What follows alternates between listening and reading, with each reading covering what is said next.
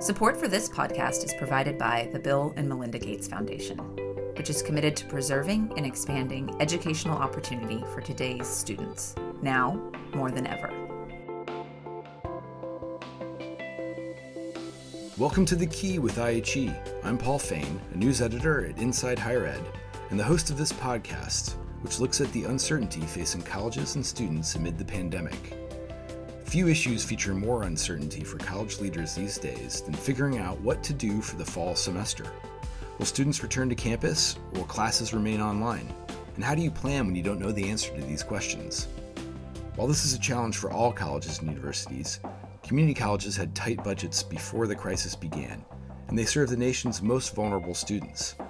To get some insight into the decisions community college leaders are wrestling with right now, I spoke with Steven Johnson, president of Sinclair Community College, which enrolls 18,000 students in my hometown of Dayton, Ohio, which was hit hard by the last recession. What you see as, well, okay, here we go. We know how to roll up our sleeves, and we're going to roll up our sleeves and do what we need to do to get through this. And it's not just survive, but how do we recast that which we are so that we are thriving when we get on the other side of this? Dr. Johnson and I talked about budget planning and the enrollment outlook for the college this summer and this fall as well as how Sinclair is preparing to help students get labor market returns and an economic recovery we most certainly have yet to begin. Now, on to the conversation. Paul, how are you today, sir? Thank you so much. Uh, really good to hear from you. As you know, I'm, I'm, pretty biased here, big fan of Sinclair and Dayton, but uh, wanted to get your thoughts of what I know has been a, a pretty hectic, busy time. You mentioned that your your planning horizon has changed. Can you talk about the time frame that you're looking at now? Paul, one of the things that we're doing at Sinclair Community College is trying to plan on multiple within multiple time horizons. First of all, we, we're trying to plan our next fiscal year operating budget, which of course begins on July 1 uh, for us in the state of Ohio. And maybe most of the nation is on that fiscal year. So we're trying to build the operating budget and the capital budget for uh, the coming fiscal year. But we're also assuming that because there are so many unknowns in state subsidy funding and in enrollment and in local real estate levy tax uh, receipts, there's so many unknowns that we are probably going to plan to do budget adjustments as needed throughout the year. We don't want to overshoot. We don't want to, uh, we want to be measured and we want to uh, build a realistic budget that, uh, but we don't want to do too much uh, and cut too much or restrain too much and uh, otherwise hurt our operations. So we're going to probably be more measured. So normally, Paul, we would set the operating budget and take a look at it in, in January for any kind of small marginal adjustments, um, but it would be pretty much set for the year. I'm thinking that the planning horizon will be such that we'll probably be looking at this three or four times through the year and making adjustments. That makes sense. In your your offerings this summer will be online only, but how do you prepare for when and if you're able to to be to resume in person? So here at Sinclair, we're finishing up the spring term, and uh, we're finishing some 18,000 students through their program of study, and we'll have a record year, record number of graduates, and, and uh, overall, and in a number of important categories. And now we've begun enrollment in summer for summer term, and uh, enrollment is down significantly at this point in time. I don't think that will be the case long term. I think we will be experiencing a surge in enrollment either later this summer or into the fall. But at this point in time, we are planning to open our fall, or excuse me, our summer classes on May 11th at a distance. So we'll be at a distance only for the first part of summer, but we are prepared to start face to face or phase in face to face as as possible when possible uh, during the summer. And I think I think we have a significant number of students who want face to face, and when we're able to go back to face to face, at least to some degree, it might not be you know five days a week or three days a week it might be just one day it might be more blended like okay come to class one day a week face to face and the other two class sessions will be uh, via you know video chat or something so we'll probably be more blended but i think that the students will appreciate being back face to face and our enrollment will probably surge but for the spring students are sticking with you. They are sticking with us. We we actually have 18,000 students. Uh, we, we actually have a, a few a few more than we expected. When we cut over to all online and at a distance and we made, made that cut over in mid-march when we cut over and began at a distance only on march 23rd we thought we were going to have you know a few thousand just completely drop. They didn't. They stuck with us. So they are they're sticking with us and they're finishing out their their their programs of study and finish out the term but we're getting indications that they're probably 25 to 30 percent don't really like online. Mm-hmm. and so um, they're going to probably sit out subsequent terms until they can go face to face and i know sinclair does a lot in, in prison education as well and it sounds like you've been able to keep those going. Paul in addition to our traditional on-campus education we have a, a pretty robust prison education program. We call it our advanced job training program because every single student that is incarcerated in the state prisons are in a uh, certificate or degree program.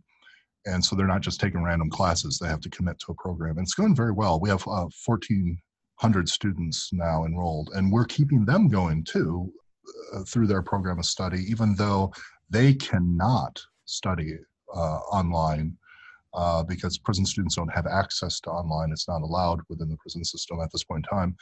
So we're we've gone old school. We've made uh, hard copy packets for every student, and we deliver packets with assignments and and materials to all 1,400 across about 16 different institutions.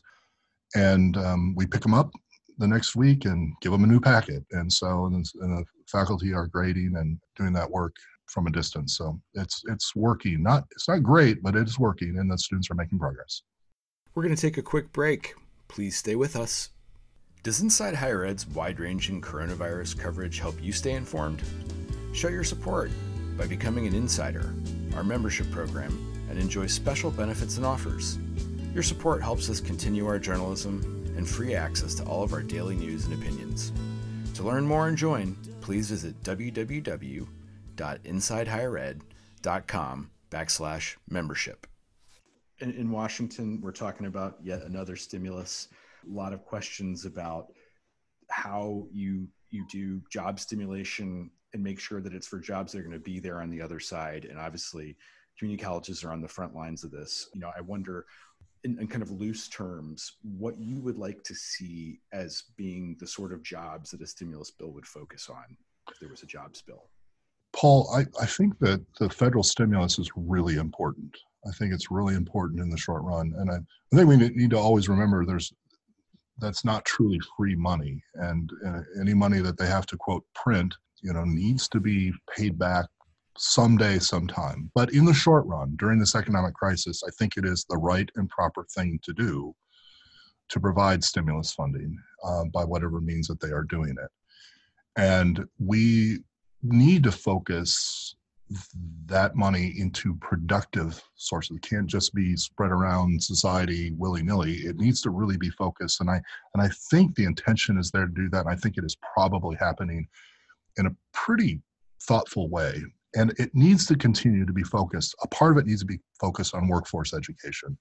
With the baby boomers retiring in droves as they are, and they're going to continue to move out of the workforce we're going to have shortages of everybody whether it's healthcare or skilled trades or in in supply chain and what whatever supply chain you would talk about uh, agricultural food supply chain or manufactured goods supply chain um, just just shortage of everybody. And so we need to continue to skill and reskill our our our friends our, our family our neighbors our citizens um, and so stimulus money can help do that.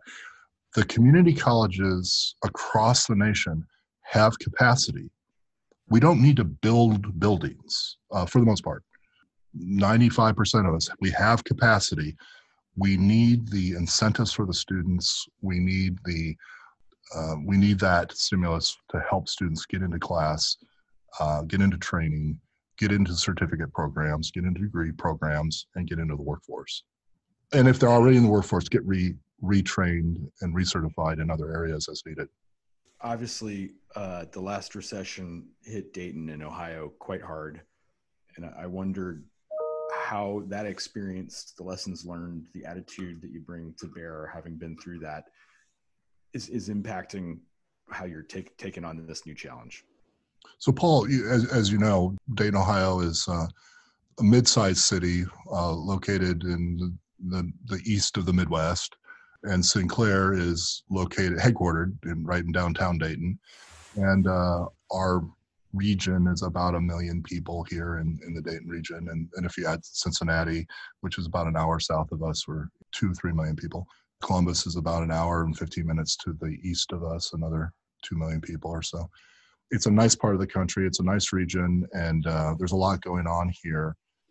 The people here have experienced economic decline numerous times in the last several decades. And um, no one wants to be good at it, but if anyone, if any, if any community, uh, a group of people uh, are seasoned when it comes to managing economic decline and turning things around, Daytonians are are good at it. And so I I, I think that you don't see panic and fear as much as you might see elsewhere. What you see as well okay here we go. We know how to roll our, our, sleeves and we're going to roll up our sleeves and do what we need to do to get through this. And it's not just survive but how do we recast that which we are so that we are thriving when we get on the other side of this well uh, looking forward to seeing you on the other side in person as well and i appreciate you taking the time to chat with me today thank you so much. Thanks. And a shout out to all the journalists who across the nation who are doing uh, yeoman's work to report and to keep us informed and to, um, because it's really important because good information is really important in these times. And so thank you. And uh, thanks to all the journalists who are, are working really hard to uh, provide the services they're providing to all of us. Thank you very much, Paul. Appreciate that. Keep the, keep us in the loop. That's how we do it. Thanks. That's it for this episode of The Key with IHE. Next time, I'll be speaking with Paul LeBlanc, president of Southern New Hampshire University, one of the nation's largest, which has quite a bit of change in store next fall and the next year for its campus based programs, including the price. Catch you then. Support for this podcast is provided by the Bill and Melinda Gates Foundation, which is committed to preserving and expanding educational opportunity for today's students, now more than ever.